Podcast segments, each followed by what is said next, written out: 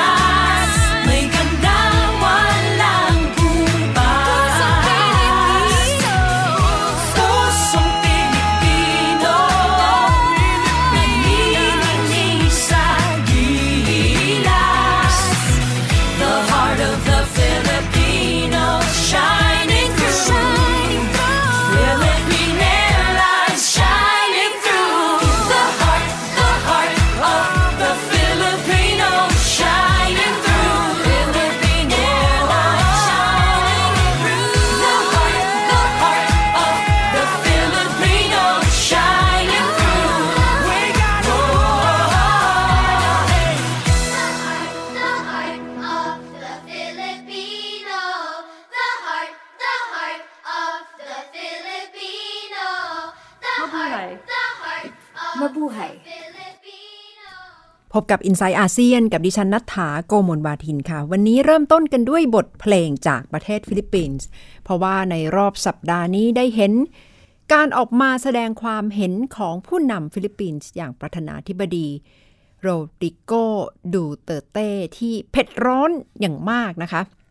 โดยเฉพาะการให้สัมภาษณ์กับผู้สื่อข่าว เมื่อกลางดึกเช้ามืดเลยของวันอาทิตย์ที่ผ่านมา พูดไปก็แสดงความไม่พอใจต่อสหรัฐอเมริกาและสหภาพยุโรป ถึงขั้นบอกว่าจะขอถอนตัวออกจากความเป็นสมาชิกของสหประชาชาติ กระทรวงการต่างประเทศของฟิลิปปินส์เองก็คงตกใจไม่น้อยที่ผู้นำออกมาพูดแบบนี้ รัฐมนตรีว่าการกระทรวงการต่างประเทศก็ต้องรีบออกมาแก้ข่าว ว่าไม่เป็นความจริงไม่ได้มีความพยายามที่จะทำเช่นนั้นและที่ผู้นำฟิลิปปินส์พูดออกมาก็คงจะไม่ค่อยพอใจ เกี่ยวกับ UN ในบางเรื่อง แต่โดยรวมยังอยู่กับสหประชาชาติต่อไปค่ะดิฉันรวบรวมข้อมูลที่มาที่ไปว่าทำไมดูเตอร์เต้ ถึงออกมาให้ความเห็นเผ็ดร้อนขนาดนี้เกี่ยวกับ UN ค่ะเป็นการแถลงข่าวของดูเตอร์เต้ ที่เมืองดาวาวซึ่งเขาเป็นนายกเทศมนตรีมาไม่ต่ำกว่า 20 ปี ถือได้ว่าเป็นฐานที่มั่นสำคัญเลยนะคะ ช่วงเช้ามืดของวันอาทิตย์ค่ะ ได้แถลงใช้เวลาเป็นชั่วโมงทีเดียวเกินกว่าเวลาที่บอกไว้ตั้งแต่ตอนแรกและหนึ่งประโยคสำคัญ ระบุว่าต้องการที่จะถอนตัวออกจากความเป็นสมาชิกภาพของสหประชาชาติค่ะ have you done for the world, Mr. United Nations? At yung tao na yung expert ninyo, let me ตั้งคำถามแถมยังเรียกสหประชาชาติว่า Mr. United Nation ด้วยนะคะ และหลังจากนั้นพูดเป็นภาษาตากาล็อกค่ะ แสดงถึงความไม่พอใจของดูเตอร์เต้ ที่ตั้งคำถามว่าแล้ว UN เองทำงานมีประสิทธิภาพมากแค่ไหน ถึงมาวิพากษ์วิจารณ์ฟิลิปปินส์เรื่องของสิทธิมนุษยชน ซึ่งเรื่องเหล่านี้ถือว่าเป็นการพูดถึงฟิลิปปินส์แบบหยาบคายมากเกินไปค่ะสำหรับ การที่ UN ออกมาพูดถึงสถานการณ์ของฟิลิปปินส์ก็คือมีผู้เชี่ยวชาญของ UN ได้เขียนรายงานแยกกัน 2 ฉบับ ถึงความกังวลเกี่ยวกับสถานการณ์ในฟิลิปปินส์นะคะ เรื่องการละเมิดสิทธิมนุษยชน การทำสงครามกับผู้ค้ายาเสพติด และการฆ่านอกกฎหมายค่ะ โดยมีรายงานเป็นตัวเลขออกมานะคะ เกี่ยวกับหลังจากที่ดูเตเต้เข้ามารับตำแหน่งเป็นทางการตั้งแต่ 30 มิถุนายนที่ผ่านมา ปรากฏว่าตำรวจบอกว่ามีผู้ต้องสงสัยค้ายาเสียชีวิตไปแล้ว 500 คน บางตัวเลขก็บอกว่าประมาณ 700 บางตัวเลขก็ว่าประมาณ 900 คนนะคะ แล้วว่ามีคนถูกจับไป 4,400 คน มอบตัวไปแล้ว 600,000 คน เพราะเกรงว่าจะถูกฆ่านอกกฎหมาย แต่ทั้งหมดดูเตอร์เต้บอกว่าไม่ใช่การบงการของรัฐบาลประธานาฟิลิปของรัฐบาลฟิลิปปินส์นะคะแต่ถ้ามองย้อนกลับไปก่อนหน้านี้ ดูเตอร์เต้เคยพูดถึงเอกอัครราชทูตสหรัฐประจำฟิลิปปินส์นะคะท่านทูตโกลด์เบิร์กบอกว่า ผมก็ชื่นชอบรัฐมนตรีว่าการกระทรวงการต่างประเทศแครีแต่สำหรับเอกอัครราชทูตมีความไม่พอใจหลาย ๆ เรื่อง โดยเฉพาะได้พาดพิงถึงเรื่องเพศวิถีของเอกอัครราชทูตสหรัฐด้วยนะคะ เหล่านี้ก็คงจะเป็นโจทย์ใหญ่แหละค่ะเพราะว่าครั้งนี้ดูเตอร์เต้บอกว่า เตรียมที่จะดึง จีนและแอฟริกาเข้ามาเป็นพันธมิตรสำคัญมากยิ่งขึ้น เพื่อที่จะสร้างองค์กรระดับระหว่างประเทศองค์กรใหม่ เพื่อที่จะแทนที่สหประชาชาตินะคะเป็นความพยายามที่จะส่งสัญญาณไปถึงสหรัฐ และสหประชาชาติโดยตรง แถมยังพาดพิงถึงสหรัฐด้วยว่าแก้ปัญหาซีเรียก็ไม่ได้ผล แล้วจะมาบงการให้ประเทศอื่น เดินหน้าตามสหรัฐได้อย่างไร แต่จะว่าไปความสัมพันธ์ของฟิลิปปินส์กับจีนก็ไม่ได้แนบแน่นนะคะ เพราะว่ายังมีเรื่องบาดหมางกันเรื่องทะเลจีนใต้ ซึ่งยังเต็มไปด้วยสถานการณ์ความตึงเครียด เพราะฉะนั้นก็ต้องจับตามองค่ะ ในการเดินทางไปร่วมประชุม สุดยอดผู้นำอาเซียนในเดือนกันยายนเดือนหน้านี้แล้วนะคะ ที่ประเทศลาว เพราะว่าดูเตอร์เต้ระบุว่าจะต้องคุยอย่างเป็นทางการ กับผู้นำจีนเวลาพบกันในลักษณะเมื่อพบกันเป็นตัวบุคคลมากกว่านะคะ จะไม่ยอมพูดคุยกันในวงใหญ่ของที่ประชุมอาเซียน แต่ที่น่าสนใจก็คือเมื่อเจอประธานาธิบดีโอบามาแล้วจะทักทายกันอย่างไรคะท่าทีของดูเตอร์เต้ ซึ่งก็คงจะต้องเป็นภารกิจสำคัญของกระทรวงการต่างประเทศ ของฟิลิปปินส์นะคะ ที่จะต้องพยายามชี้แจงทำความเข้าใจและตั้งรับให้ดีถึงท่าทีของผู้นำเวลาออกมาให้ความเห็น ในเวทีระดับระหว่างประเทศและพาดพิง ถึงประเทศต่างๆค่ะ ซึ่งก็คงจะสร้างความหวาดเสียวไม่น้อยทีเดียวนะคะ เวลาออกมาให้ความเห็น เพราะว่าครั้งนี้พุ่งตรงไปถึง UN และสหรัฐค่ะ คุณผู้ชมคะสำหรับอีกหนึ่งข้อถกเถียงซึ่งเกี่ยวข้องกับคนมุสลิม โดยเฉพาะในฝรั่งเศสก็คือคำสั่งห้ามของนายกเทศมนตรี มีจุดเริ่มต้นจากเมืองคานส์ประเทศฝรั่งเศสขณะนี้ ไปถึง 15 เมืองแล้ว โดยเฉพาะเมืองชายหาดของฝรั่งเศส ซึ่งอยู่ทางตอนใต้ของประเทศ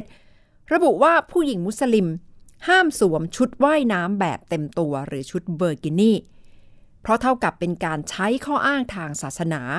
รบกวนความสัมพันธ์ของผู้คนที่ดีในสาธารณะค่ะ ที่มาที่ไปของคำสั่งนี้คืออะไรแล้วทำไมล่าสุดถึงกลายเป็นวิวาทะทางการเมือง ในระดับประเทศของฝรั่งเศสรวมถึงในระดับนานาประเทศเลยนะคะ ดิฉันรวบรวมข้อมูลเกี่ยวกับ ข้อถกเถียงเรื่องบิกินี่เรื่องเบอร์กินี่ค่ะ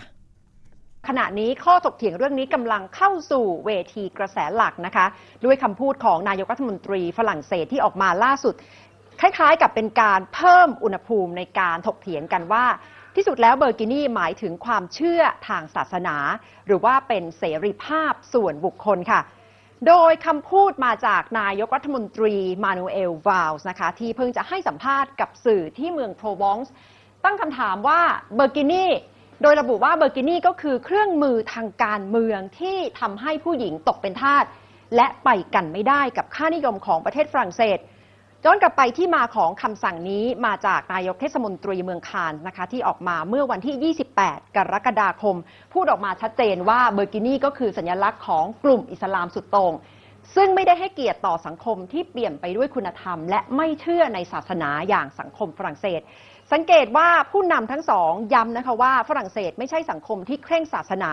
เพราะฉะนั้นการมีอยู่ของเบอร์กินีก็จะยิ่งทำให้ฝรั่งเศสถูกมองว่าตอกย้ำ ความเชื่อในเรื่องศาสนา ต้องดูบริบทในภาพรวมของฝรั่งเศสนะคะ เพราะว่าเป็นสังคมที่ขณะนี้กำลังอยู่ระหว่างการประกาศสถานการณ์ฉุกเฉินผู้คนกำลังกังวลกันมากเรื่องของการก่อการร้าย โดยเฉพาะหลังเหตุโจมตีที่เมืองนีสค่ะ และหลังจากที่มีคำสั่งของนายกเทศมนตรีออกมา มีการตีความโดยสารปกครองนะคะ ซึ่งดูตามมาตราที่ 1 ของรัฐธรรมนูญฝรั่งเศส ระบุว่าจะไม่ยอมให้ใครใช้ข้ออ้างเรื่องความเชื่อทางศาสนา ละเว้นแนวทางปฏิบัติที่ยอมรับกันทั่วไปว่า เพื่อรักษาสัมพันธ์ที่ดีระหว่างบุคคลและสาธารณะ ซึ่งหมายความว่ายืนยันว่าไม่ใช่เรื่องสมควรที่จะสวมเบอร์กินี่ในที่สาธารณะค่ะสำหรับฝรั่งเศสต้องย้อนกลับไปเมื่อวันที่ 14 กรกฎาคมสำหรับเหตุโจมตีครั้งใหญ่ที่เมืองนีสซึ่งเป็นระลอกล่าสุด ล่าสุดมีผู้เสียชีวิตไปถึง 86 คนนะคะ ซึ่งกำลังเป็นบริบทที่สังคมฝรั่งเศสกำลังเผชิญ แต่ก่อนหน้านี้ฝรั่งเศสก็เผชิญเหตุการณ์ก่อการร้ายมาอย่างต่อเนื่องตั้งแต่เดือนมกราคมปีที่แล้ว ซึ่งปฏิเสธไม่ได้ว่าสังคมฝรั่งเศสกำลังอยู่ภายใต้ความกังวลอย่างมากถึงเหตุโจมตี เรื่องการก่อการร้ายนะคะ เพราะว่าเผชิญความสูญเสีย ติดติดกันหลายระลอกค่ะ แต่ก็มีความเห็นจากผู้นำระดับระหว่างประเทศนะคะ อย่างเช่น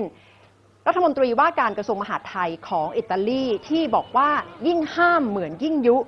การมีคำสั่งห้ามสวมเบอร์กินี่อาจจะยิ่งยั่วยุให้กลุ่มก่อการร้ายปฏิบัติการมากขึ้น และที่พูดออกมาและมีน้ำหนักล่าสุดก็คือจัสตินทรูโดนายกนายกรัฐมนตรีของแคนาดา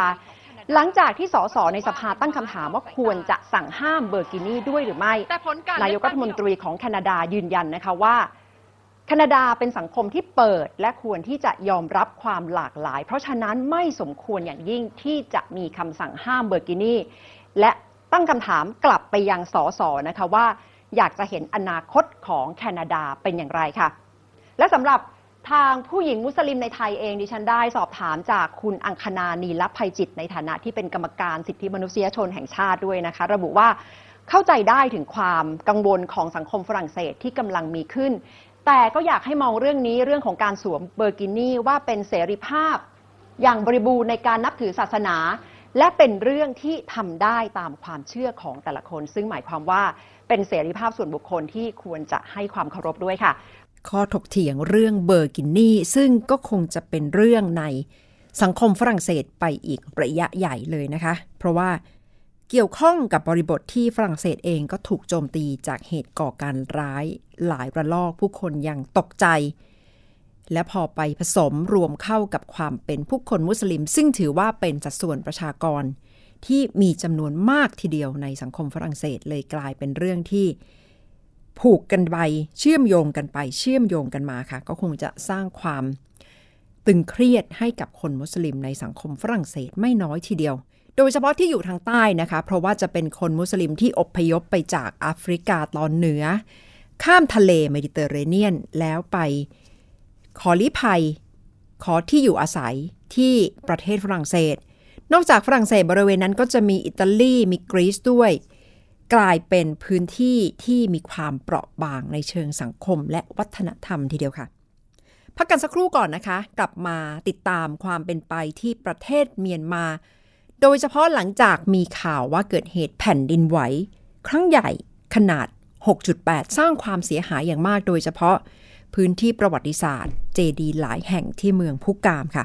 สักครู่กลับมาค่ะ inside ASEAN..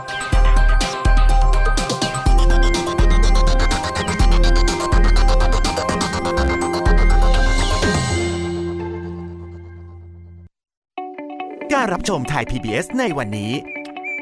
จะไม่จำกัดอยู่แค่ช่องทางเดิมๆอีกต่อไป เพราะนอกจากช่องทางที่คุณคุ้นเคยแล้ว เรายังมีช่องทางที่หลากหลายมากขึ้น ทั้งเว็บไซต์ YouTube Facebook และโซเชียลมีเดียอื่นๆ เลือกรับชมไทย PBS ตามช่องทางที่คุณต้องการได้แล้ววันนี้ Stay connected เชื่อมโยงถึงกันทุกที่ทุกเวลากับไทย PBS แล้วมีอย่างที่ไหนครับ จะไม่ให้ซ่อมฝายชะลอน้ลุง ดังอีกสองนัดแล้วลุง กวินเป็นยังไงบ้างก็ไม่รู้อะฉันจะเข้าไปดูก่อนนะ โถ่ แล้วกลั้นน้ำตาไม่อยู่เลยจริงยายใบ ที่ดินสักกระบิ ฉันก็จะไม่ยอมให้ใครมาเอาของยายใบไปนะติดตามรับฟังบ้านน้ำขั้นคลองรักทุ่งขวัญได้ทางสถานีวิทยุแห่งนี้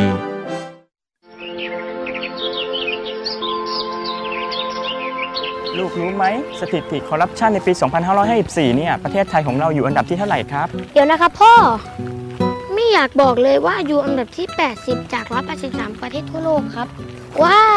เกือบสอบตกเลยนะพ่อ ใช่ลูก แล้วถ้าเราอยากให้ประเทศไทยเนี่ยใสสะอาดปราศจากคอร์รัปชันและเป็นที่หนึ่งของโลกเนี่ย เราต้องทำยังไงบ้างลูก อืม คนไทยต้องไม่ทุจริตครับพ่อ เก่งมากเลยครับทำดีๆนะครับ แล้วรู้ไหมคนที่ไม่ทุจริตเขาเรียกว่าเป็นคนยังไงครับลูก ก็ต้องเป็นคนดีอย่างผมกับพ่อสิครับ จับดีๆลูก พ่อรู้ไหมเมื่อไหร่จะมีคนมาซ่อมถนนให้บ้านเราสักที คงต้องรอให้คนดีๆอย่างลูกมาเป็นผู้แทนราษฎรก่อนละมั้ง ปลูกฝังกันตั้งแต่วันนี้ ประเทศไทยจะไม่มีคอร์รัปชัน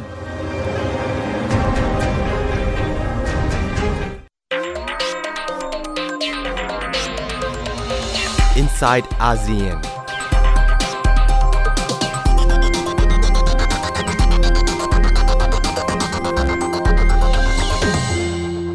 กับช่วงที่ 2 ของ i n s i ซต์อาเซียนดิฉันนัฐธาโกมลวาทินดำเนินรายการค่ะ คุณผู้ชมคะ ช่วงเย็นๆ ของวันพุธที่ผ่านมาเกิดเหตุแผ่นดินไหวครั้งใหญ่ที่เมียนมานะคะ ขนาด 6.8 ถือว่าเป็นขนาดใหญ่มากค่ะ และคุณผู้ชมที่ถ้าถ้าคุณผู้ฟังอยู่บริเวณอาคารสูงๆ ทางภาคเหนือหรือว่าภาคใต้นะคะ มีรายงานว่า พนักงานสำนักงานในย่านอโศก ย่านกลางเมือง รับรู้ได้ถึงแรงสั่นสะเทือน ที่มาถึงประเทศไทยด้วยนะคะ แต่ที่รับรู้ได้อย่างแรงก็คือประเทศอินเดียด้วย ภาพความเสียหายก็ค่อยๆ ทยอยออกมาค่ะ มีรายงานในเบื้องต้นว่า เจดีหลายองค์ที่เมืองผู้กามอย่างน้อย 60 แห่ง พังลงมาเสียหายจากเหตุแผ่นดินไหวขนาดถึง 6.8 โดยเฉพาะ ส่วนบนของเจดีย์หลาย ๆ แห่ง อย่างที่วัดสุลามณี มีภาพเผยแพร่ออกมานะคะว่าเจดีย์ซึ่งเป็นยอดสูงสูงส่วนบน หายไป สร้างความตกใจให้กับประชาชนจำนวนมาก และก็ได้เห็นภาพของวัดเจดีย์ต่าง ๆ หลาย ๆ แห่งไม่ต่ำกว่า 60 รูป 60 องค์ค่ะ ที่เมืองพุกาม เสียหาย ซึ่งก็ต้องติดตามว่าการลำเลียงความช่วยเหลือเข้าไปจะทำได้อย่างรวดเร็วมากน้อยขนาดไหน เป็นแผ่นดินไหวที่ใหญ่ทีเดียวนะคะ ขนาด 6.8 ค่ะจู่ๆเมียนมาก็ถูกจับตามองหลาย ๆ เรื่องพร้อม ๆ กันค่ะคุณผู้ฟังคะเพราะว่าช่วงนี้เป็นช่วงของการเดินหน้ากระบวนการพูดคุยสันติภาพ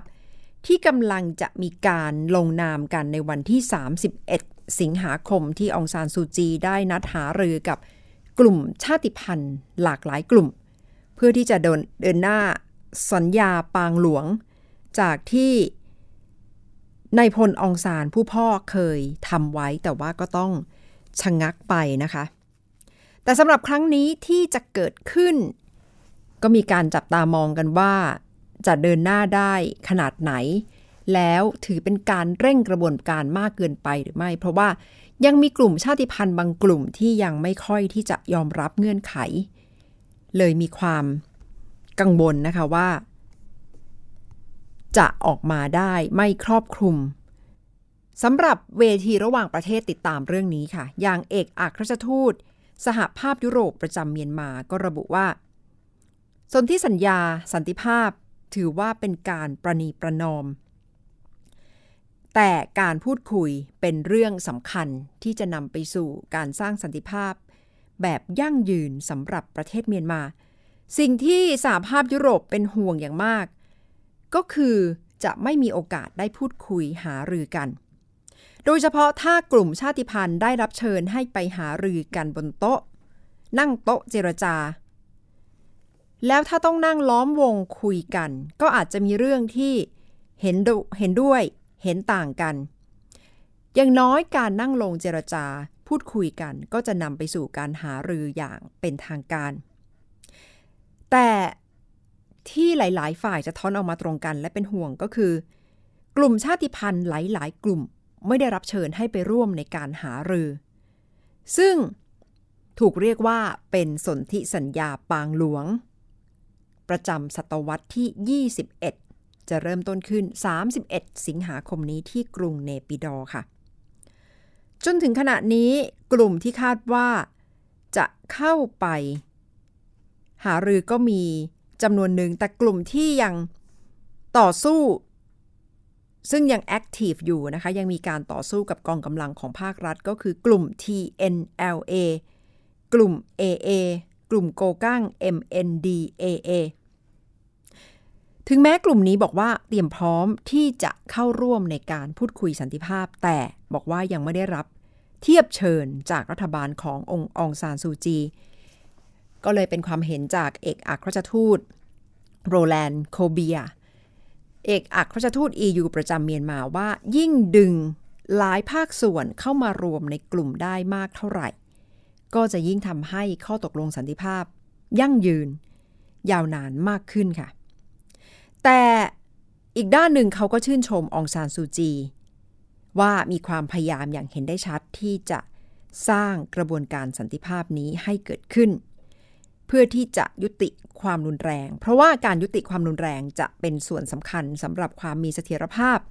ประชาธิปไตยและความมั่งคั่งทางเศรษฐกิจของเมียนมา โดยเฉพาะถ้าเมียนมาต้องการที่จะมีระบบประชาธิปไตย ก็จะต้องหยุดการสู้รบภายในประเทศก่อน เพราะว่าประชาธิปไตยกับสงคราม เป็นของไม่ใช่ของคู่กัน เพราะฉะนั้นกระบวนการทั้งหมดก็ควรจะเป็นไปอย่างยั่งยืนค่ะ เป็นความเห็นของเอกอัครราชทูต EU ประจำเมียนมา